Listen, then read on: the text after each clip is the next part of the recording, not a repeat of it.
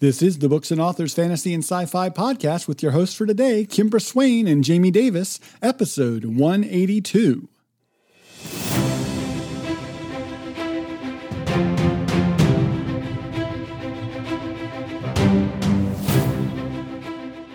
I'm one of your regular hosts, Jamie Davis, author of Fun Fantasy and Sci Fi Reads. I'm here with my special co host, best selling urban fantasy author Kimbra Swain. Kimbra will join us in just a little bit to help out with the interview portion of the show, but I want to introduce today's special guest author. Scott Walker was spinning stories and weaving worlds long before he got his creative writing Bachelor of Arts degree, though he spent many years in traditional business before coming back to his passion for storytelling. That full circle led him to slinging fiction again, as well as teaching the art of visual storytelling in Art Center Extension program in Pasadena, California an East Coast transplant, Scott currently lives in Los Angeles, which is the setting for his little yokai urban fantasy series. He loves D&D, dressing up as a Star Wars sand trooper for Halloween, and playing video games. His wife claims he never disclosed these hobbies before they were married. Scott is also, of course, my usual co host for the show, so he should be no stranger to being on the podcast with us. So let's jump on into our interview with Scott.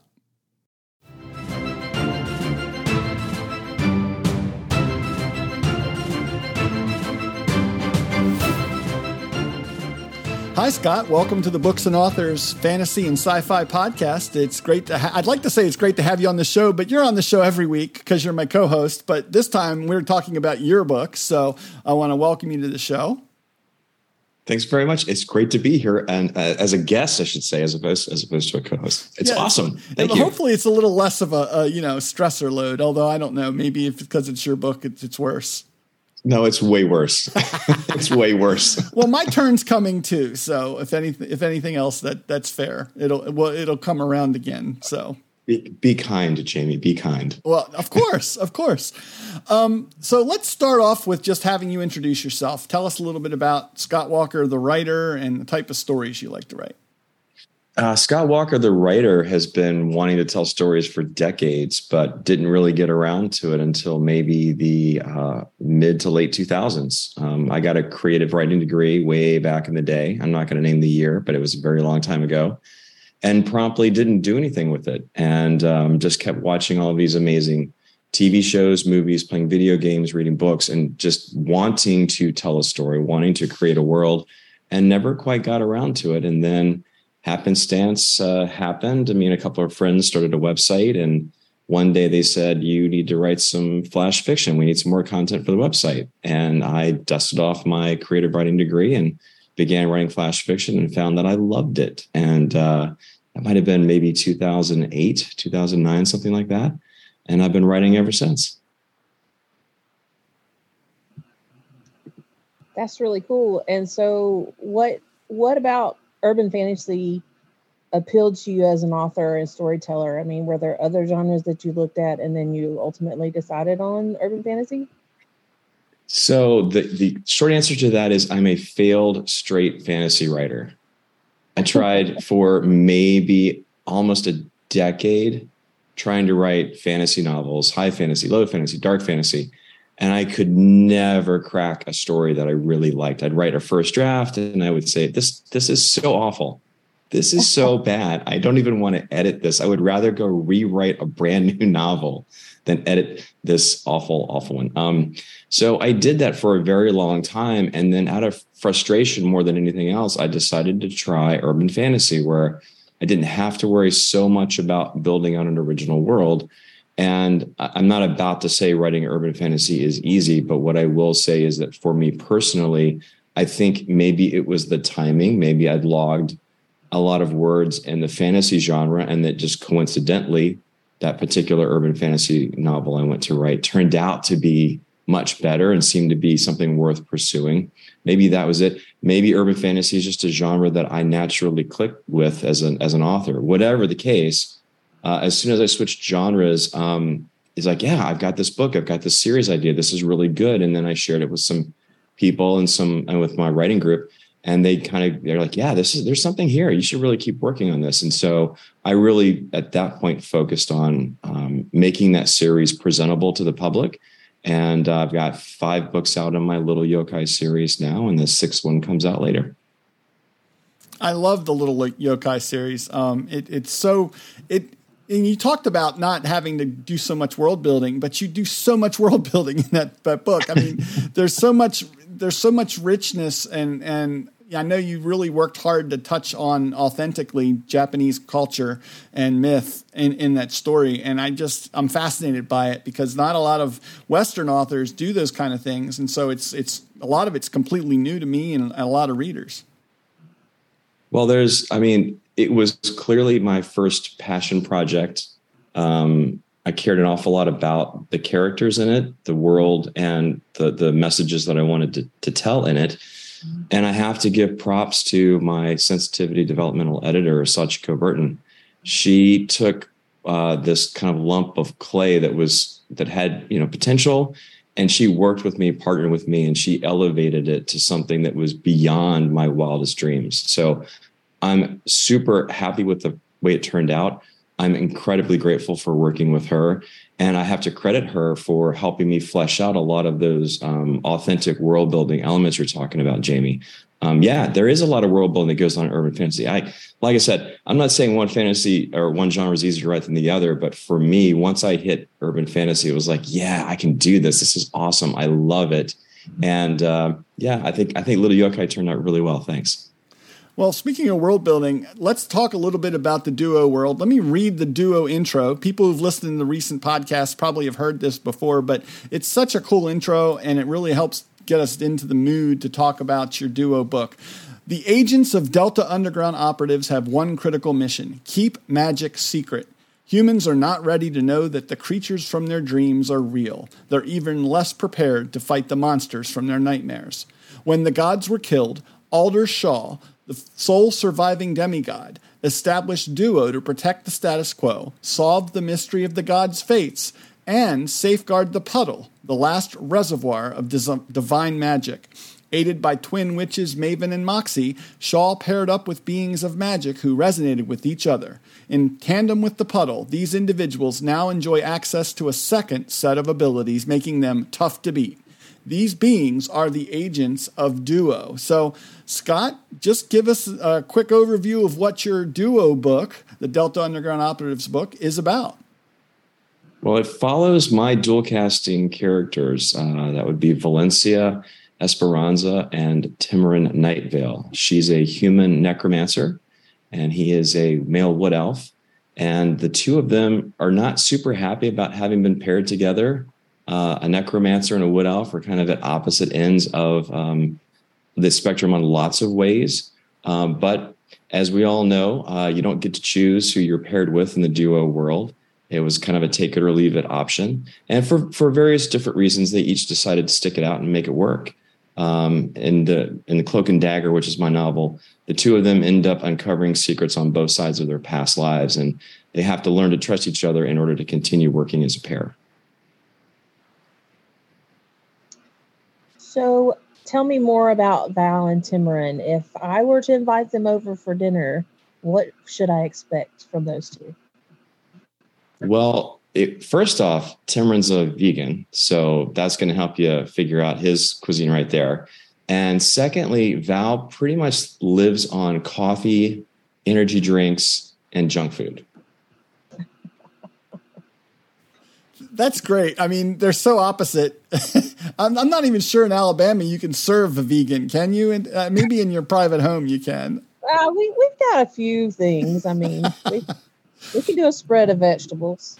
Yeah, with the barbecue, of course. Yeah. Yeah, that's great though. I I, I love the idea of them.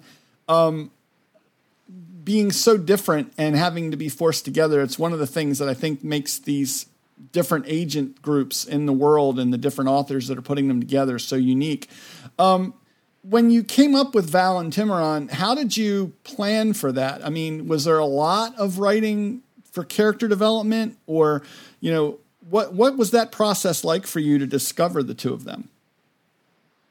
Well, I think my original character set was a druid and a necromancer. And I, I was instantly drawn to the opposites track. Let's create some instant conflict because that's just grist for the writer's mill. So I knew I wanted to have two characters who were going to be kind of at least a little bit abrasive towards each other. Um, there was there's going to be some friction to them working together, and then um, it then ended up changing to a wood elf as opposed to a druid. Basically, they're almost the same thing. But don't tell Timrin that he he hates it when people confuse him for a druid, even though he carries a cloak and carries a staff and all that kind of stuff. Um, I don't know that I did a ton of uh, like deep dive bio background on the characters before I began to plot out the story. Uh, I got enough to start writing, and then as I was writing, things unfolded and developed and kind of surfaced during the scenes as I was going through the story. I would I would be either actively looking for some kind of a background bit that I could reference in a scene, or things would organically pop up where I'm like, oh yeah, she would totally react negatively to his comment in this particular case. But then I would go a little bit deeper. But why? Why would she react that way? And so it's a little bit of both. I think I get enough on the page for each of the characters to start writing, and then the story itself begins to reveal a lot more of their background to me. That's kind of my process. That's really cool. Let's talk about my favorite part of books. I want to talk about the villain. I want to know who is so bad and evil that they have to have this duo sent after them. I I, I don't want to spoil it. Um, the uh, his name is Malith, Malecinth Vinderil, and he is from the Elven community. And he starts off, he's kind of a tragic figure. He starts off meaning to do well, and then it goes sideways. And he doesn't react the way uh, I think most people would want him to. He kind of double downs on his mistake and his mistaken viewpoints and so he goes from um, being a somewhat tragic, sympathetic, sympathetic character to someone who embraces a worldview that is antithetical to everything that the Delta Underground Operatives Organization stands for, and to the point that he was really threatening the uh, fabric of reality as we know it.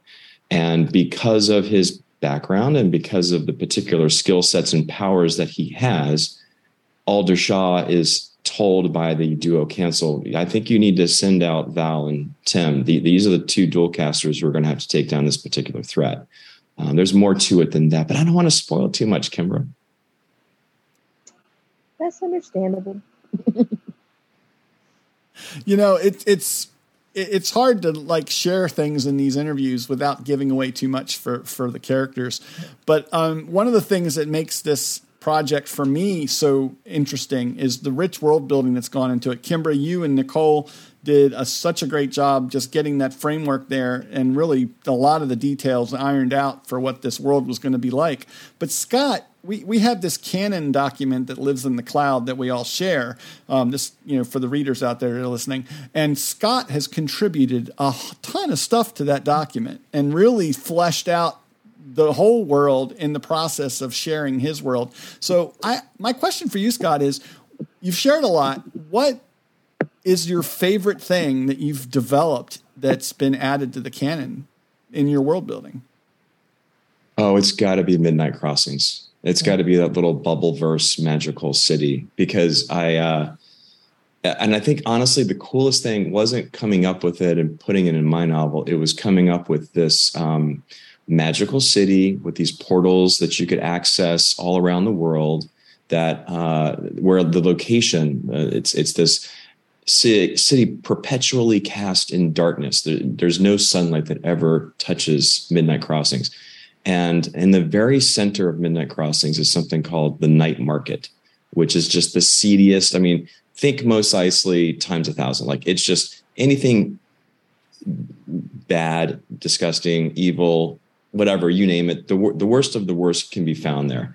Um, and to me, that was like, yeah, I can put anything I need there. If someone needs some information, they got to go to Midnight Crossings. Oh, they got to get something like not so great, not so savory.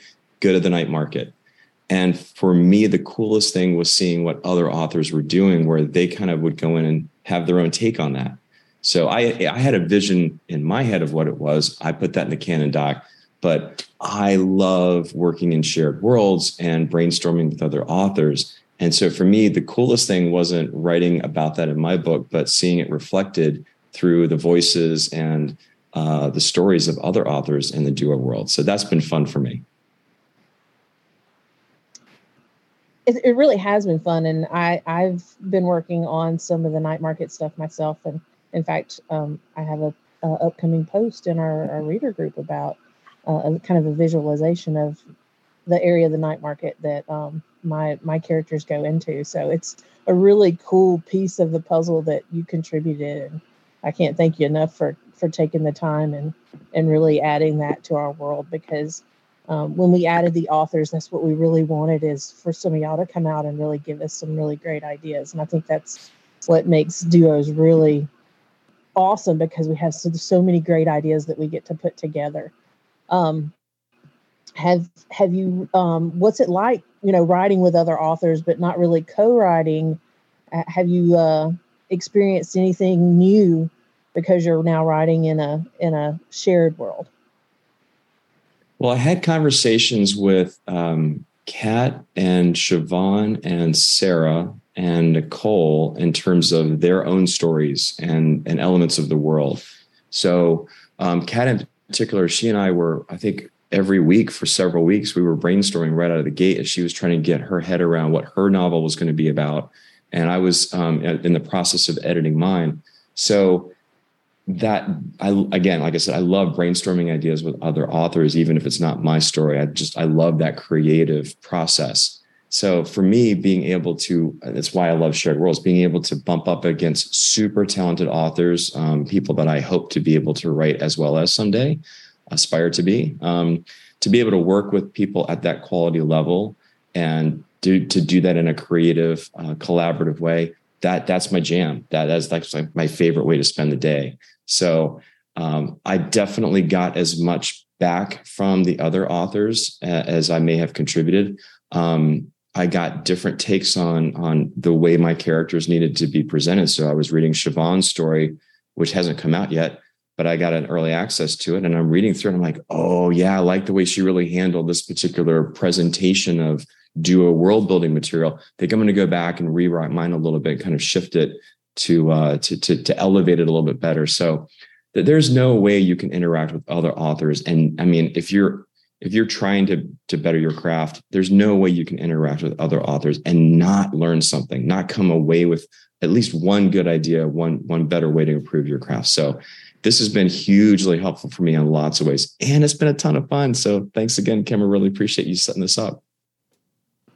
Yeah, I completely agree. It, it's it's been a joy to participate in this, and you know, I too have found things that people have sharing um, in their stories. Uh, even after like the release, I made a few adjustments of the first couple of books because I've been reading them as they come out, and um, and I'm finding things like, oh, you know, um, ideas for next books, and maybe in you know a second or third book can, with my characters.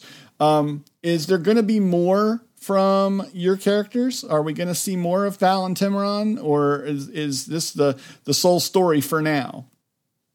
Um, it, well, it's the sole story for now in terms of scheduling. Um, it, it is book one, so there's going to be at least one more book, if not two. Um, and I definitely have ideas for what's going to hap- happen afterwards. There's a, uh, I would call it maybe a, a, soft cliffhanger at the end of of this book.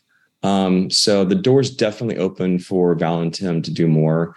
And clearly, there's always going to be a threat to the world. Hence the the need for duos. So yeah, look for more. So if you're talking to your existing fans who have already read Little Yokai, what about uh, the new series with the duos is like that, or how do you get them to transfer from one series to the other? Are there anything that crosses over themes or anything that that your existing fans would want to know? Well, there's uh, Little Yokai is a procedural. So she, uh, she Keiko, the main character, she's in law enforcement herself, so she's out uh, protecting the world and trying to bring uh, criminals to justice. There's a similar element in that regard in terms of uh, there's a threat to the world. These are the good guys. Val and Tim are going out to to save the world, to save others. And there's lots of magic. There's lots of action. So those are all the same. Um, but it is different insofar as this is the first dual POV book I've ever written. and um, and uh, and it's kind of a it's the first I would say slow burn kind of romance thing where it's it's book one not much happens but um, there's stuff down the road I've got planned for them. And and that's all very different from from little yokai but magic action that that kind of a solving a mystery taking down a bad guy it's all the same stuff. And that all happens in every single book of little yokai. Yeah, I think I think your readers are really going to enjoy the what's going on in the duo universe from a lot from you and the other authors because I think there's like you said there's the similarities of that police procedural kind of um, situation. The good guy, the good investigators, or or in this case assassins going after the bad guy. Um, but we've we've kind of wrapped up the the major questions, but we've gotten to the best part of the show, which is one of my favorite parts, which is our rapid fire this is the, the part we call the no wrong answers, five rapid fire questions with no wrong answers. Are you ready to go, Scott? No, but let's do it. All right, here we go. I'll go first. Here we go. Checkers or chess? Chess. What is your dream car? Uh, that would be an old 1986 series BMW. Favorite TV series? Yeah. Aha toss up between Firefly and Deadwood.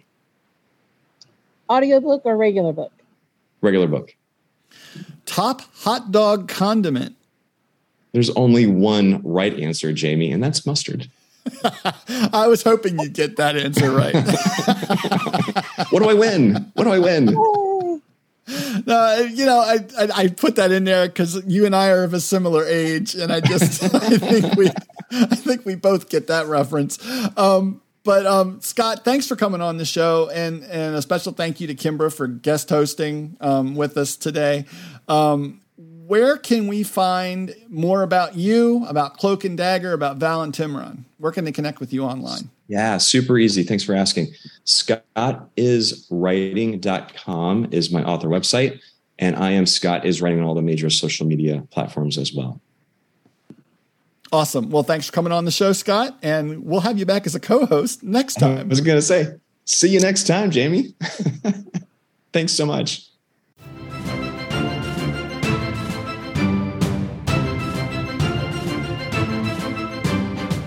Chatting with Scott was a lot of fun, Kimbra. I can't wait to read his book that's coming out soon in the Duo universe. Um, for some of you, he actually may already have the book out, but um, we're going to be linking to all of that in the show notes for this episode. So go ahead and check those out there. But um, Kimbra, why don't you tell folks where people can find more about you and where to find your books? You can find more about me on kimbraswain.com or in my very active reader group on Facebook called Magic and Mason Jars. How about you, Jamie? Well, you can find me at jamiedavisbooks.com or in my Fun Fantasy Readers Facebook group. And make sure you check out the podcast as well. Subscribe to the show at jamiedavisbooks.com. You can click on the podcast tab at the top of the page or over on the right hand sidebar. There's an image there as well. We want you to subscribe to the show and be able to come back and get every episode. Until next time, I'm Jamie Davis here with our special guest host, Kimbra Swain, telling you to keep on reading and keep listening here to the Books and Authors Fantasy and Sci Fi Podcast.